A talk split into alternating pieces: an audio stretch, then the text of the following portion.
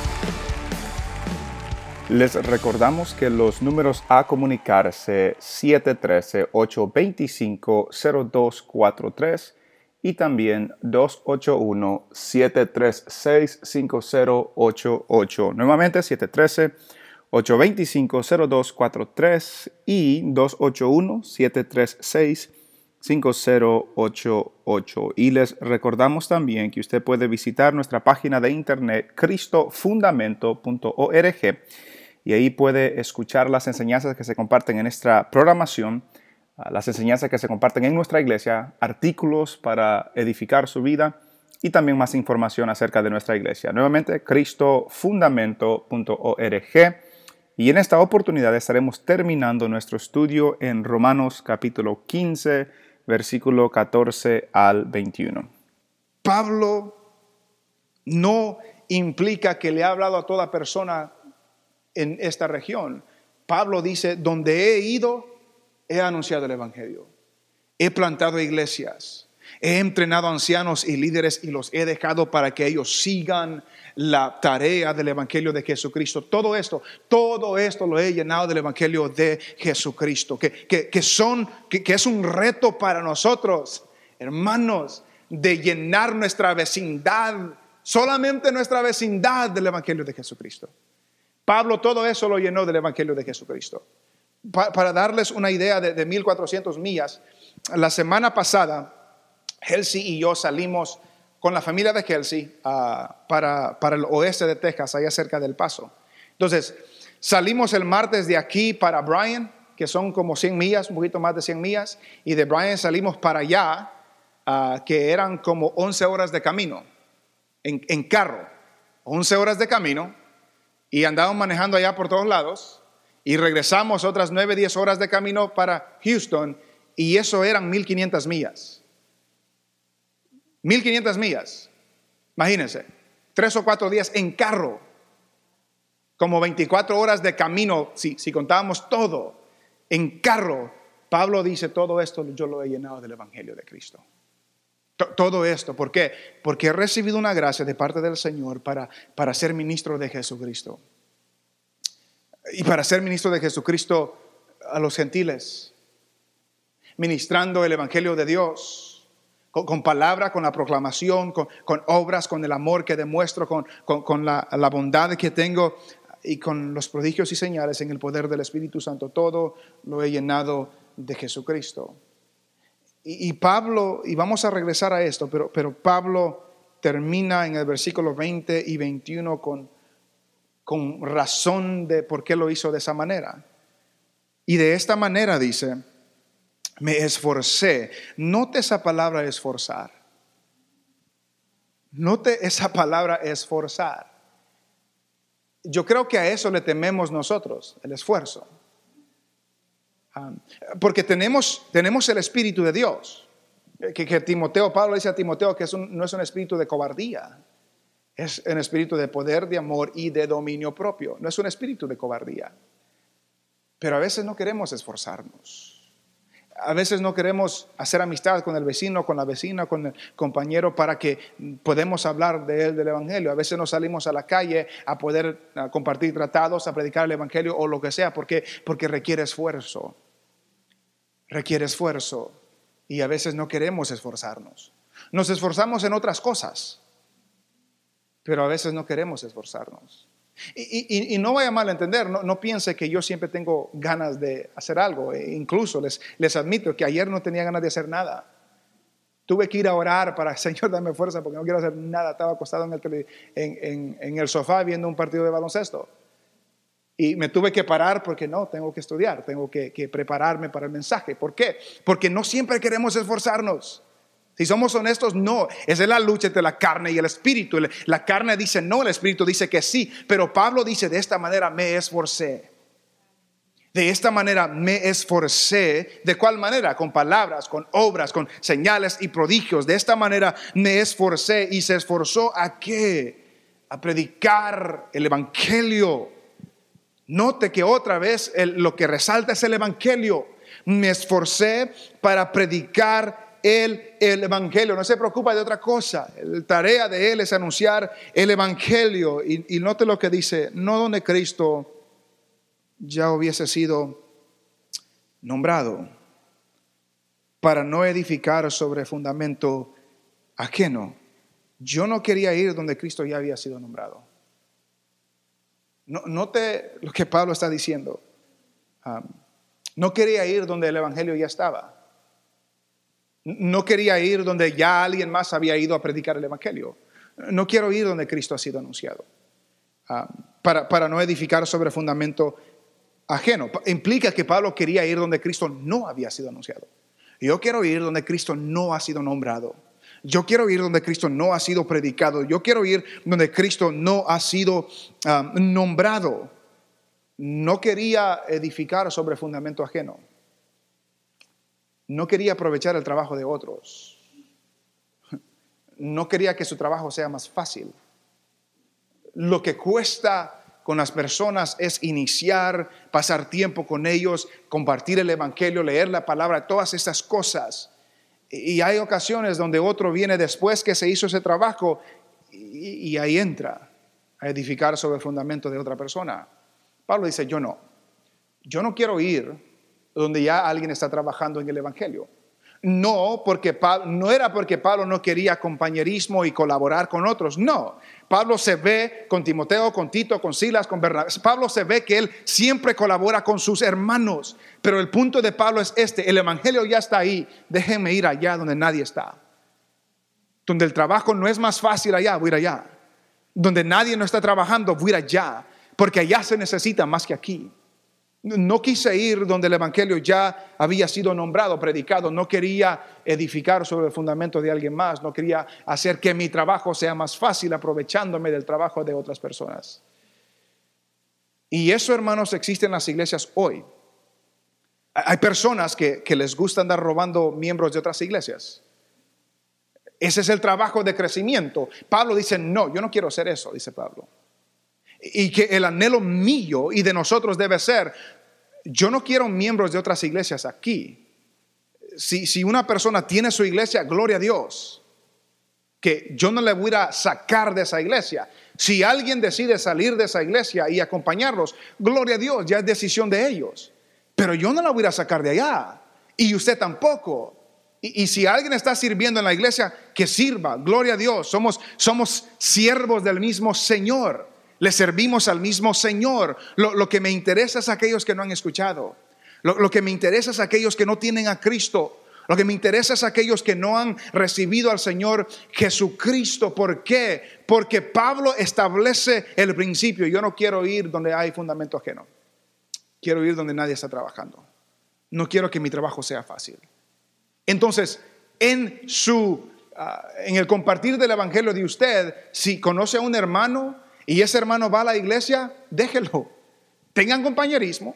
Se pueden reunir para escuchar, para leer la Biblia, para hablar de las cosas de Dios. Está bien, pero no lo saque de su iglesia.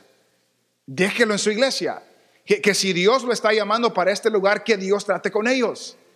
Que Dios trate con su corazón, no, no nosotros imponernos, que Dios trate con ellos para que si Dios los está llamando para este lugar, gloria a Dios.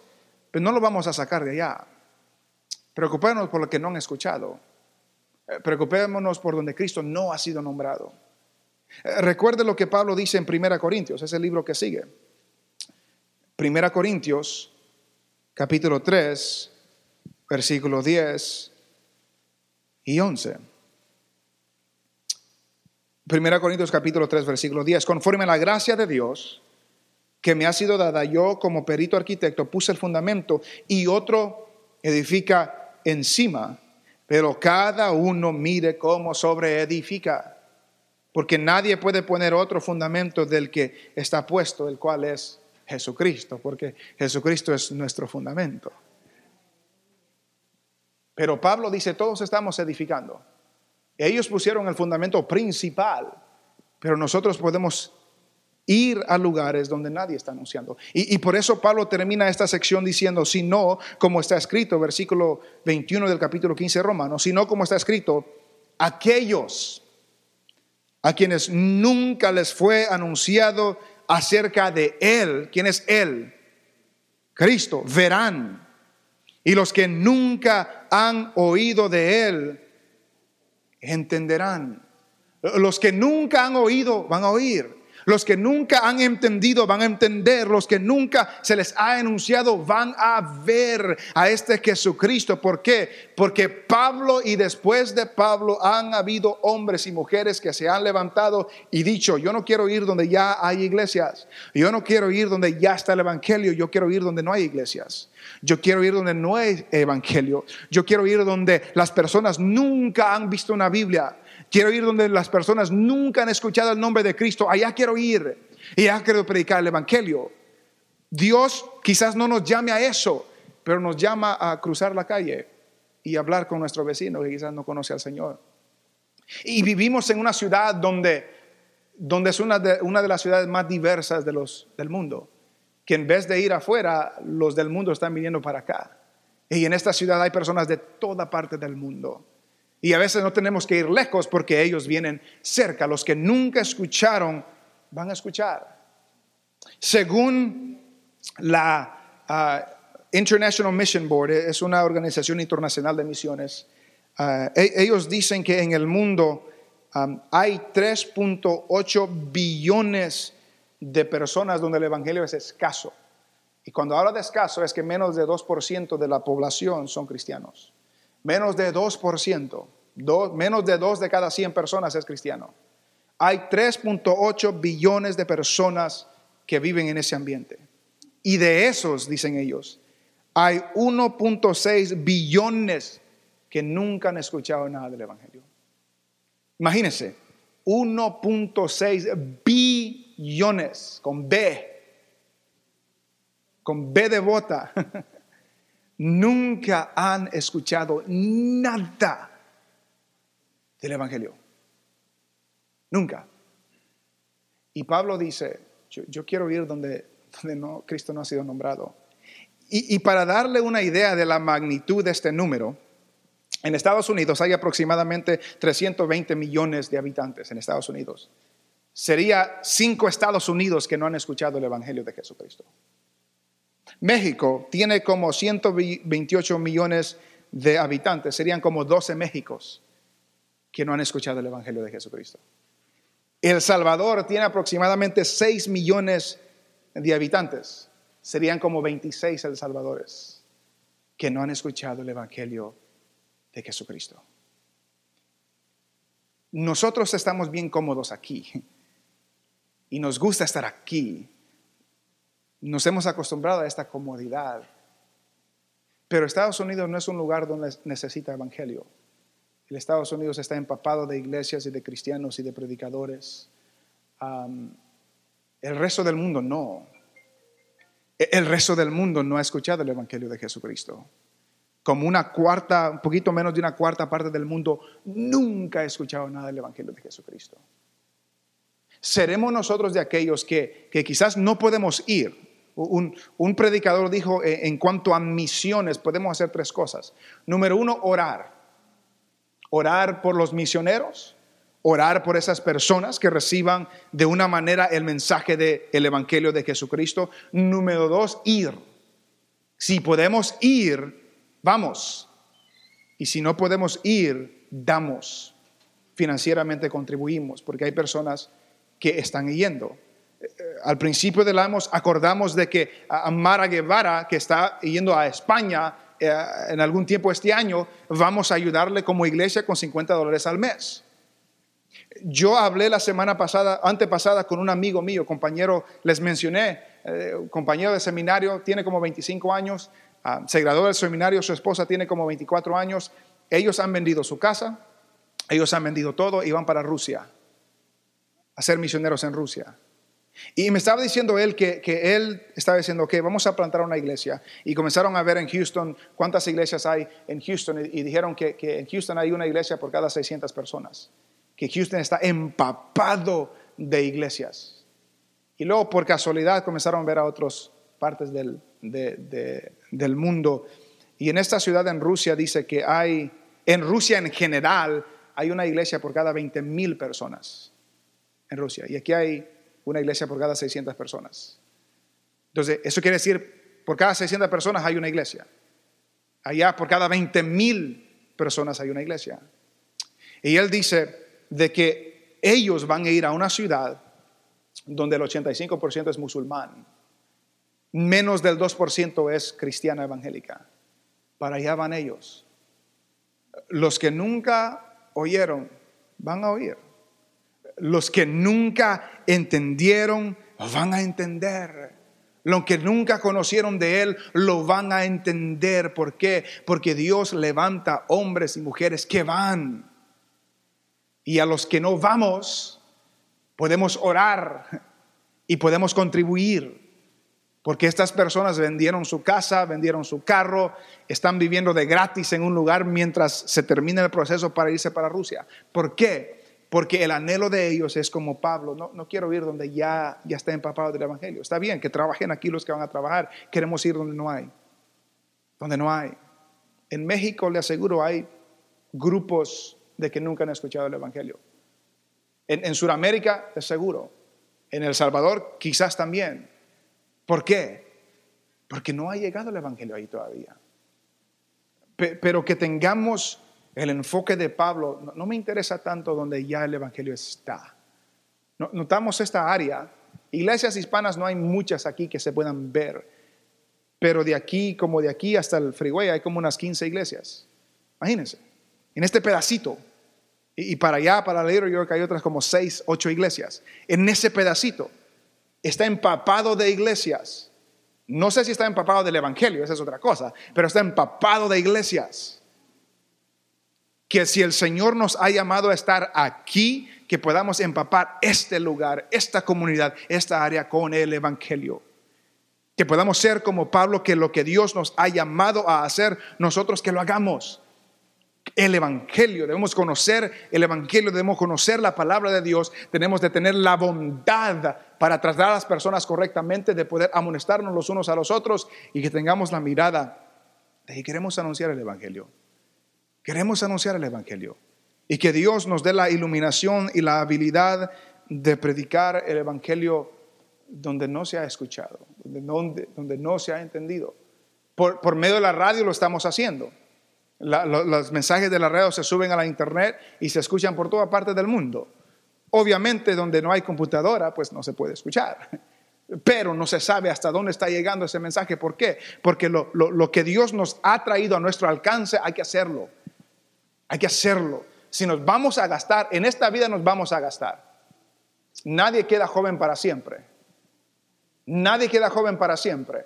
Todos vamos a, se nos va a caer el pelo, o, si no se nos cae vamos a tener canas y, se nos van a arrugar la piel, por tanto, por tanta crema y lo que sea que nos pongamos se nos va a arrugar la piel, ¿verdad? Vamos a perder fuerzas, nos vamos a gastar en este mundo, en esta vida nos vamos a gastar. Y como un pastor me dijo a mí en Cuba, si me voy a gastar, que me gaste en el Señor.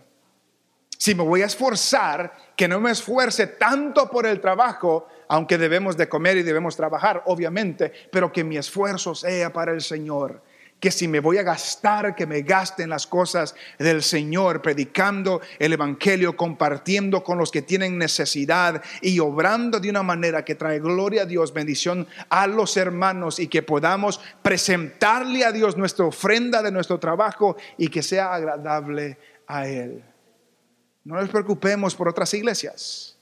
No nos preocupemos por otros hermanos en otras iglesias, eh, en el sentido de que traerlos para acá. Tienen su iglesia, que sirvan al Señor en su iglesia, gloria a Dios. Nosotros sirvamos al Señor en esta iglesia. Y si Dios trae a otras personas a esta iglesia, que juntos le sirvamos al Señor a esta iglesia y que al final de todo anunciemos el Evangelio de Jesucristo. Y si es posible ir a donde nunca jamás se ha escuchado el Evangelio El tiempo se nos ha terminado. Quisiéramos recordarles que esta programación es patrocinada por los hermanos de la Iglesia Jesucristo Nuestro Fundamento. Estamos ubicados en el 8535 de la Parkett Drive en la área de la Wayside, de la Little York, de la Tidwell. Si quisiera visitarnos o está buscando una iglesia donde congregarse, llámenos 713-825-0243. También si quiere una copia de esta programación completamente gratis, llámenos 713-825-0243. Y también si quisiera escuchar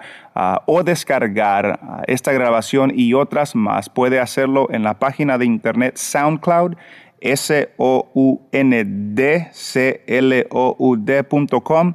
Ahí puede buscar a Henry Escobar y escuchar esta programación también. Será hasta la próxima semana y que el Señor les bendiga.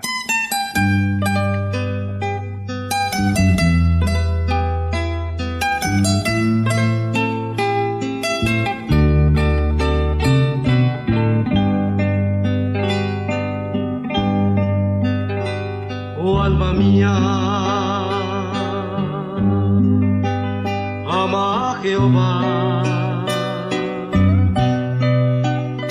porque a su imagen Él te creó.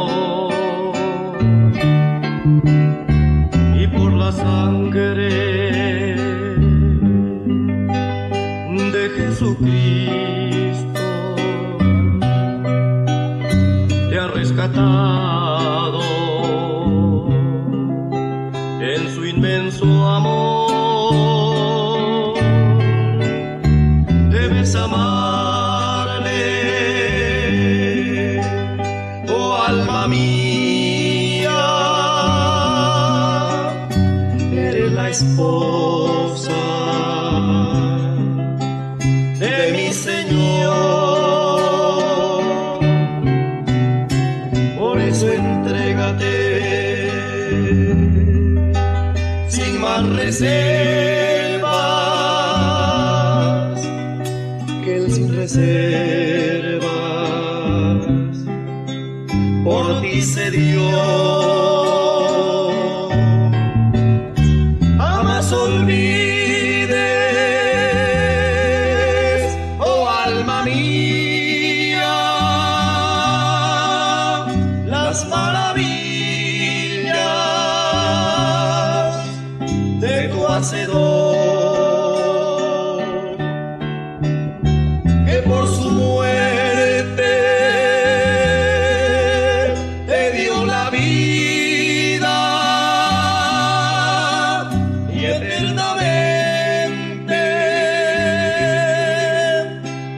salvación. Bendice alma mía Jehová, y bendiga todo mi ser su santo nombre. Él es quien perdona todas tus iniquidades, el que sana todas tus dolencias, el que rescata del hoyo tu vida, favores y misericordia el que sacia de bien tu boca, de modo que te rejuvenezcas como el águila. Ama a quien tanto Sí, ama a quien tanto, a ti te ama, a ti te he amado. piensa en quien nunca, Piensa en quien nunca te olvidará, te olvidará. Busca quien siempre. Busca a quien siempre. Ansía encontrar.